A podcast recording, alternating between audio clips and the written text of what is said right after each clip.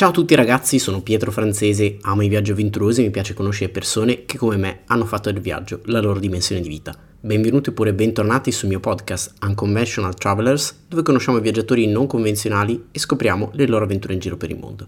Vi ricordo che trovate la versione video di questa intervista sul mio canale YouTube e che trovate il mio ebook Elogio dello scatto fisso in vendita su Amazon.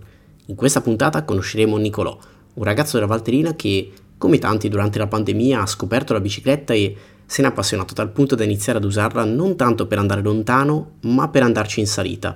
Un uomo in salita, è questo il titolo del suo libro, dove ci racconta tutti i percorsi e le ascese più iconiche del mondo del ciclismo. Ma non solo, insomma, una chiacchierata interessante e diversa dal solito, quindi allacciate bene il caschetto, chiudete le borse a bikepacking e come sempre, buon ascolto. Cicloturisti e cicloturisti, benvenuti oppure ben ritrovati qui negli studi di Bike Channel, una nuova puntata di Unconventional Travelers. Oggi abbiamo un ospite che viene dalla Lombardia, quindi da qua vicino, ma non troppo in realtà, perché la Lombardia è grande. È grande e articolata. Grande articolata. grande articolata. Ciao a tutti voi che state seguendo, grazie Pietro di uh, avermi invitato e vediamo cosa combiniamo. Eccoci qua Nicolò, allora questo appuntamento si chiama Unconventional Travelers, quindi viaggiatori non convenzionali. Però tu sei un viaggiatore che magari una persona che è abituata a seguire questo appuntamento dice, ah vabbè però è un po' convenzionale.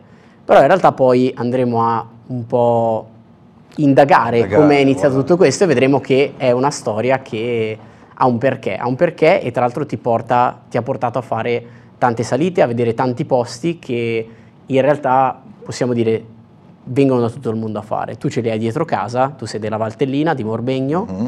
e come è nata un po' tutta questa tua passione per la bici che poi si è tradotta in un libro che ci racconterai? Sì, sì.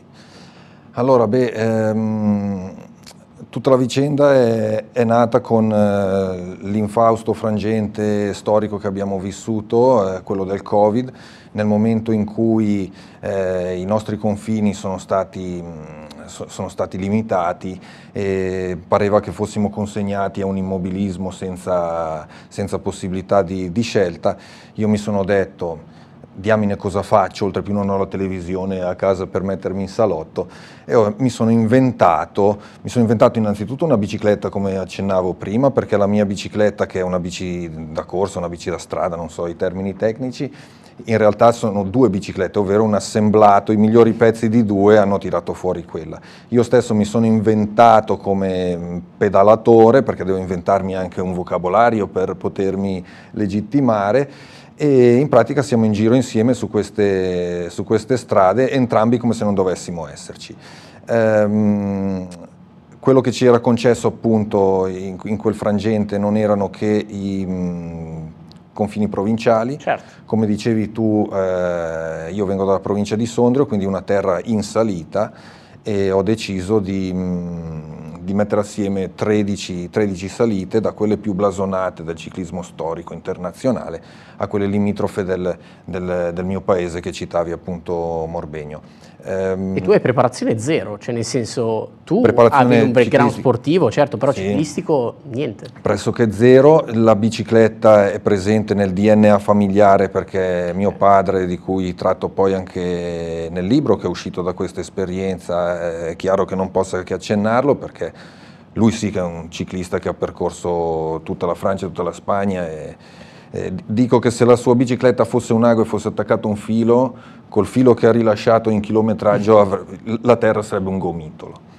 E, e quindi nulla ho, ho, iniziato, ho iniziato, ho iniziato così, sì. queste 13 salite e non ero nemmeno sicuro di poterle concludere perché appunto la preparazione non c'era, ho sempre fatto altri sport, eh, però mi sono detto che probabilmente a fare la differenza è la testa, perché alla fine dei conti certo. è una questione anche di fisica, la, la, ruota è un cerchio, il cerchio ci hanno insegnato da, da millenni che può girare, quindi dovrò impararlo pure io e in un qualche modo assieme al cerchio fai girare le gambe e un, eh, riesci a, a scollinare a qualsiasi passo. Sono riuscito a scollinare a qualsiasi passo, fermo restando che io non ho un conto a chilometri nell'orologio, quindi non sono né in gara con me stesso né con qualcun altro, oltre più perché viaggio da solo. Ok, questo è, è già un, un, approccio molto da ciclo viaggiatore in realtà, perché tu viaggi con, avevi un obiettivo che era fare queste 13 salite, poi adesso mi hai raccontato che ce ne hai, ce ne hai mm, altri mm, di obiettivi mm, perché poi no, si continua ad esplorare il mondo letteralmente, poi mi dirai anche come.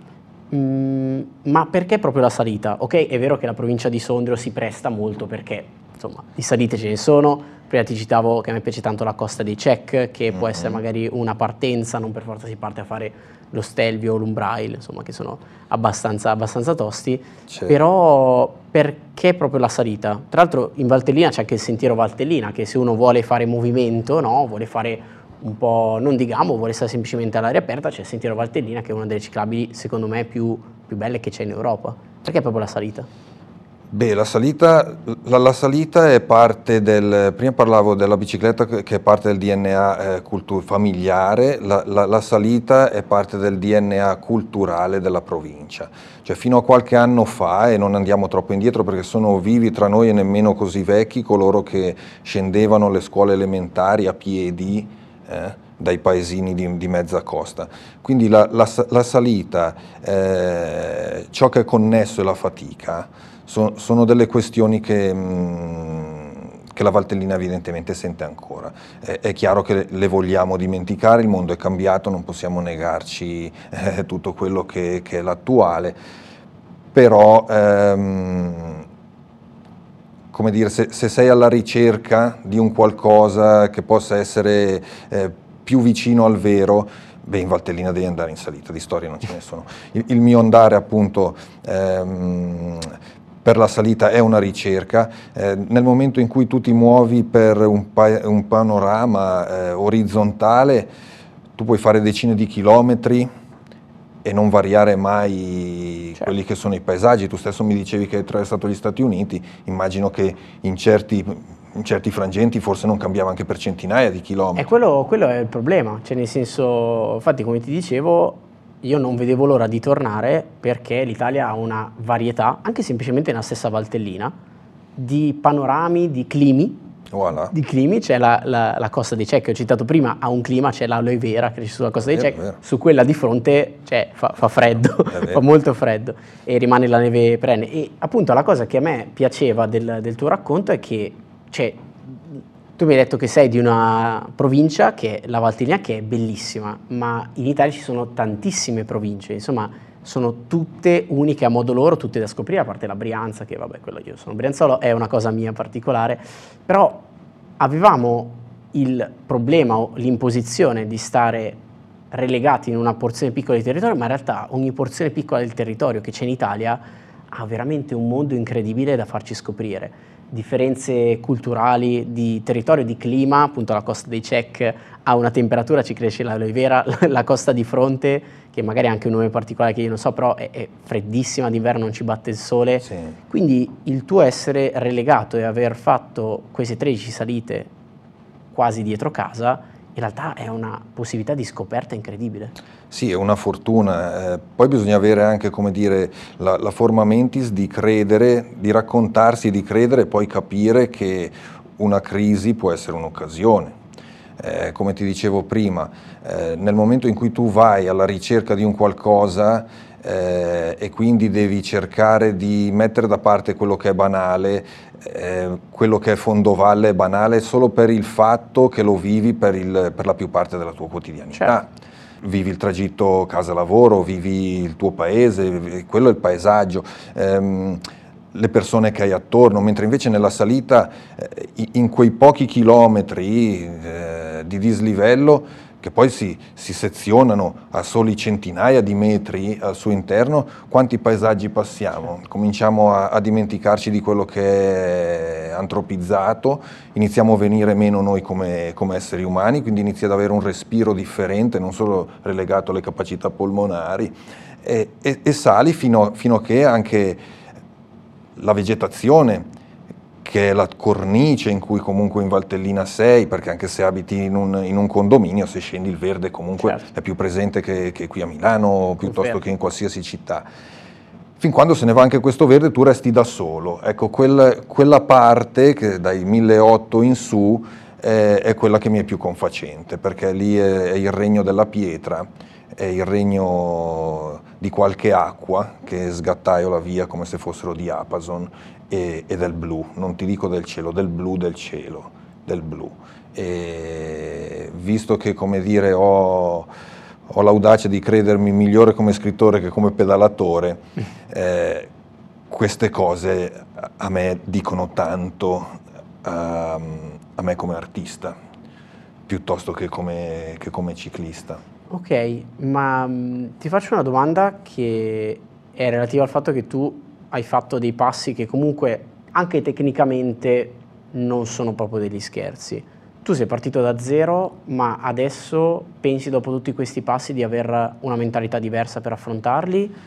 O è sempre un po' partiamo e vediamo cosa Ma succede. Pietro, mi sono, mi sono, accorto che effettivamente no, la, la, la, testa è sempre quella, perché fondamentalmente, eh, come dice anche il sottotitolo del libro, sono tentativi a pedali, ma io sapevo che questo tentativi lo, lo metti come dire ci proviamo, ma la parte il nocciolo di messa che lo portava a termine.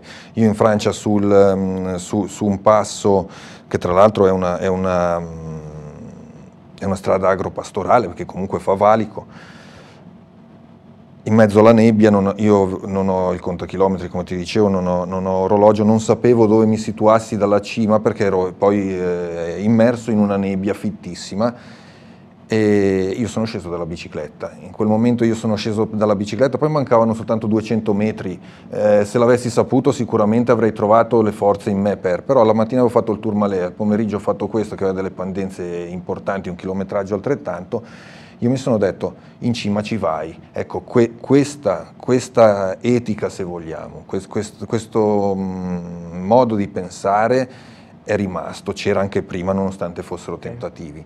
È cambiata la gamba. Certo, quello è cambiata appunto, la gamba perché sulle salite, sulle salite di, di, di casa mia forse mi si è incrociato a, a, prendere dei tornanti anche dove non c'erano, mm. salite di 10 km sono diventate di 20, okay. adesso mi rendo conto che zigzaghi un po' meno, mi sono reso conto che sulla salita di Tartano, ehm, che è il luogo da dove è un paesino in una valle da sì, cui proviene. Forse lo conosco, sì, sì, sì, sì ho capito c'è un ponte è. altissimo. Ho capito qual è, è okay. sì, sì, sì. Il mio cognome arriva da lì. Ok, ok, sì quando salì la prima volta, insomma, non è una, una salita proprio... No, è lunga. Ed è anche lunga. In maggio io ho preso la mia bimba di 7 anni, l'ho messa in uno zaino e sono andato a Tartano con i 18 kg di bambina dietro. È un bel allenamento quello. Sicuramente tre anni fa non sarei riuscito a farlo. Questa volta non dico che sono andato su fischiettando, però sono arrivato ma eh, al, al, Nicolò che si appresta a fare la sua prima salita gli diresti qualcosa o gli daresti qualche suggerimento? No, assolutamente niente, Bello. assolutamente niente perché quello che c'è poi in questo libro è unico e irripetibile, non per qualità, è unico e irripetibile perché queste 13 salite ehm, affrontate per la persona che io ero in quel momento eh, non si sono replicate più. Okay. Il, il, mio progetto ora si è ampliato perché il Covid, non so ti termina, non lo so, insomma... Tu lavori in ospedale, sei tu che devi dirmelo, io... Eh, ma guarda, sai, sono quelle cose che... okay. Eh, arrivato sull'ultima salita di questo elenco che ha formato il libro mi sono detto e adesso cosa facciamo? Okay. Il Covid c'è ancora, no? in Sud America non ci posso ancora andare. Allora mi sono detto va bene, la bicicletta è il mio escamotage, è il mio espediente per andare in altri luoghi, quindi dalla Sierra Nevada in, nel sud della Spagna, bellissimo. Eh, è bellissimo, al, um, ai Carpazi in Romania con la salita del Transfagarashan che ha voluto Ceausescu per collegare nord con sud. Io sono, ho, ho, preso tutto quello che va oltre i 1850 ed è valico, che è il trampolino del Mortirolo, che mi sembra sì. emblematico anche eh, portarlo, e mi sono detto appunto salirò tutti questi, questi passi, sono circa 90, ne ho fatti 63, però quel me stesso che c'era in queste 13 io non l'ho più incontrato. Okay. Nonostante abbia fatto anche poco tempo fa, sono stato in Svizzera, ho fatto il passo Susten eh, da chiuso, di notte. Okay e quindi sicuramente ho, mi sono ambientato in un luogo molto particolare, mi sembrava di esserci la luna piena, sembrava di essere sul fondale marino e salire alla superficie dell'acqua piuttosto che a scendere verso il cielo. È, è stato bello anche pensare, avere la certezza una volta tanto in Europa che nel raggio di alcuni chilometri certamente non ci sarebbe stato nessuno, perché la sbarra era giù. Adesso non so se questo lo vedranno in Svizzera, io verrò arrestato, tu magari farai una colletta per... Ma allora, io ho la pelle sensibile alle manette, quindi spero, spero non succeda, però amici della Svizzera fate, tenete i passi aperti per Nicolò. Eh, o anche chiusi, o ma, anche insomma, chiusi ma non arrestati. Eh, esatto, non, non chiudete le, le, sbarre alle mie spalle, eh, quelle della gattabuia potrebbe chiaramente. essere un problema. E quindi no, non, mi, non, mi, sono più ritrovato così, non, non, c'è niente da fare. Comunque è un proposito che terminerò, così come il mio proposito era di terminare la prima salita che ho fatto e terminerò anche questo proposito se avrò la salute e il tempo per poterlo fare. Ti sei posto un limite, tra virgolette, oppure, cioè in realtà di passi alti nel mondo ce ne sono tantissimi. Tra l'altro noi qua in questo studio abbiamo avuto ospite anche una signora di Monza che ha fatto in solitaria il passo eh, carrabile, quindi automobilistico più alto del mondo, che adesso mi sfugge il nome, ma in India mm, siamo a circa mm, 5600 mm, metri. Il Nicolò che c'è adesso qua ce l'hai in testa oppure non ti interessa? Cioè a te interessa mm, godertela? No, non mi interessa perché mm, innanzitutto credo che quando parliamo di limite nella nostra società occidentale volta al consumo, i limiti devono essere abbattuti, i limiti non esistono, non è vero. Mm. Non è vero perché tutto quello di cui abbiamo esperienza nasce e finisce, noi stessi terminiamo. Per cui non, non voglio seguire queste logiche che, dalle quali probabilmente il mio andare in salita è anche una forma di, di risposta controcorrente, cioè io me ne vado dal fondo valle dove è imperante questo tipo di ragionamento. Quindi io, eh, seppure da appassionato di geografia, mi piacerebbe molto eh, pensare di aver fatto i 5.000, prima ti parlavo di Sud America, ci sono Anche, un paio sì. di passi che fanno i 4.000 e li, so che ci sono, come c'è qualcosa già in Iran, eccetera però ci sono anche delle condizioni che, come dicevi prima, non credo io che, di aver maturato una preparazione soltanto perché ormai ne ho fatti più di 60 di questi passi. Andare in quota eh, implica un altro tipo di adattamento, un altro tipo di conoscere il proprio corpo per il quale io non mi sento Ma tu eh, preparato. Pensi che, è vero, tu avevi un background sportivo, quindi non eri una persona tra virgolette sedentaria, ma secondo te quello che hai fatto tu è fattibile da tutti? Ecco, il messaggio sembra, sembra, la tesi contraria di quello che ho appena detto. Io credo che eh, con l'anagrafica giusta, è chiaro, se sei nato nel 1940, beato te che ci sei arrivato, però devi fare un po' pace con te stesso. Ma con un'anagrafica giusta, con una forma fisica decente, anzi con una salute mh, decente, sulla quale puoi costruire una forma fisica successiva, io credo che fare quello che ho fatto io, che così tra virgolette domestico, seppur vada in giro di notte, ecco, non è che io consiglio a uno di farlo, io lo stelvio l'ho fatto di notte, magari no, non avevo neanche la lucina perché mi si è spenta e non avevo quella di ricambio. Follia. Eh, per, però okay. l'ho, l'ho, fatto e sono tornato. Sì. Ecco, magari quello ti direi no, non farlo. Però credo che chiunque possa riuscire ad arrivare sullo stelvio. E il messaggio di questo libro ehm, senza voler essere presuntuoso o paternalistico, è quello di dire cerchiamo un po' di forzare hm? mm, quello okay. scrigno nel quale ci siamo messi dentro dove siamo tanto comodi, perché nel momento in cui noi accettiamo una comodità di troppo, e questo eh, si collega a quello che abbiamo detto prima, che la, la mia provincia è una provincia in salita, ora i ragazzini che non scendono più a piedi da, non hanno più quel vigore prima di tutto mentale, sul quale poi eh, costruisce un vigore fisico e una vigoria che messa assieme fa una società in un modo e ne fa un'altra in un altro. Eh, penso che sì, il collegamento cosa, non sia forzato. Questa cosa della salita non è semplicemente una un desiderio di sfida, cioè proprio una, no, no, no, una, una metafora, no? No, no, no, no, no, anzi la, la, salita come sfida secondo io non, non, la, non la, interpreto mm. così, noi abbiamo sempre l'idea che devi affrontare la sfida, eh, ho combattuto per, guarda abbiamo una, una sequela di termini che hanno a che fare con la guerra che è allucinante se ci pensi, ma con cui abbiamo dimestichezza da che siamo neonati e, e crediamo che siano veri. Poi riusciamo a costruire le guerre sul serio con questo bagaglio culturale e, e, e questo dizionario che ci sfoglia dentro al, alle cellule del cervello. No, in, in salita tu ci vai, le chiedi di poter andare e ti ci offri con umiltà, lei si concede Nel momento in cui tu vai per foga perché sei contro te stesso, perché sei contro di lei, perché la devi conquistare, tu ti sta, ti sta sfuggendo tra le mani.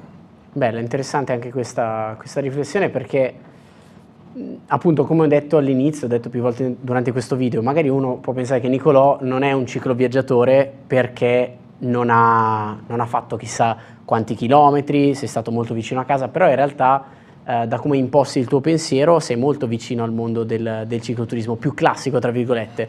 Ognuno secondo me che ho ospitato in questo, questo studio ha saputo raccontare il suo modo di vivere la bicicletta e le esperienze che si portano in, in bicicletta magari c'è chi è andato lontano, tu sei andato in alto. Mm-hmm. Quindi è, è, anche bella questa cosa qua perché la bici ti permette di fare veramente tante cose e ti permette di allargare gli orizzonti, che siano sulla distanza ma anche in salita. Anche verticali, bravo, è vero, è vero. Sì, sì, perché poi quando sali cominciano a sparire i rumori del fondovalle. Eh. Ecco una cosa che quando scompaiono i rumori, noi non ci accorgiamo ma siamo sempre all'interno di quei rumori, ti accorgi quando scompaiono, cioè la, la condizione naturale del nostro orecchio è diventata quella del baccano non il viceversa. Ma infatti durante il Covid io mi ricordo il silenzio in città ed è una cosa che secondo me abbiamo, abbiamo perso. La bici ti dà questa possibilità sì, sì, sì. Ed, è, ed, è, un mezzo fantastico. Io dico sempre: la bici brucia grassi e non inquina, quindi è, fa- è, è il mezzo vero, del futuro. Più di quello è vero, eh, sì, eh. Per esplorare vi consigliamo la bici in salita o in distanza, fate quello che volete.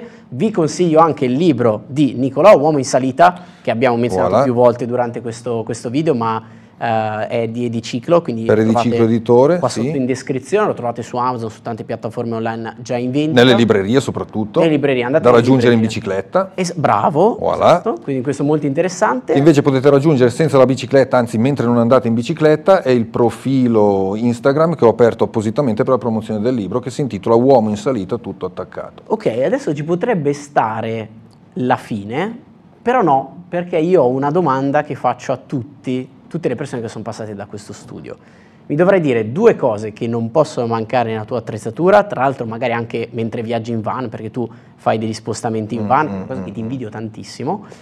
Una deve costare meno di 100 euro e una meno di un euro. Senza queste due cose non puoi affrontare una delle tue tante salite.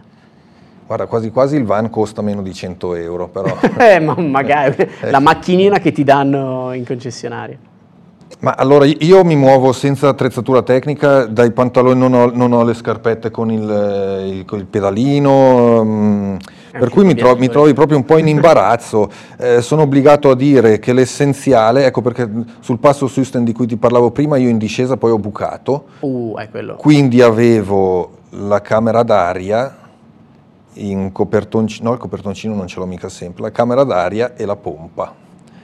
Eh, questi costano certamente meno di 100 euro. Ok. Poi l'altro cos'era? Meno che... di un euro. E questa è quella che fa più difficoltà per tutti. Meno di un euro. Meno di, di un euro è la mia testa, che è impagabile. Che ce l'hai di default, quindi non hai sì. dovuto pagarla. Esatto. Perché secondo te è fondamentale? Cioè, è vero che abbiamo parlato di mentalità, ma ogni testa è diversa. Ah beh certo, cioè, non, è che quello che, non è che quello che ho fatto io possa diventare la ragione dell'andare di qualcun altro. Però se devo pensare a qualcosa che non ha prezzo, di solito siamo portati a pensare che non ha prezzo quello che è inestimabile nella, dall'altra parte. Okay. Però può anche essere che non puoi dargli un valore, nemmeno quello di un euro.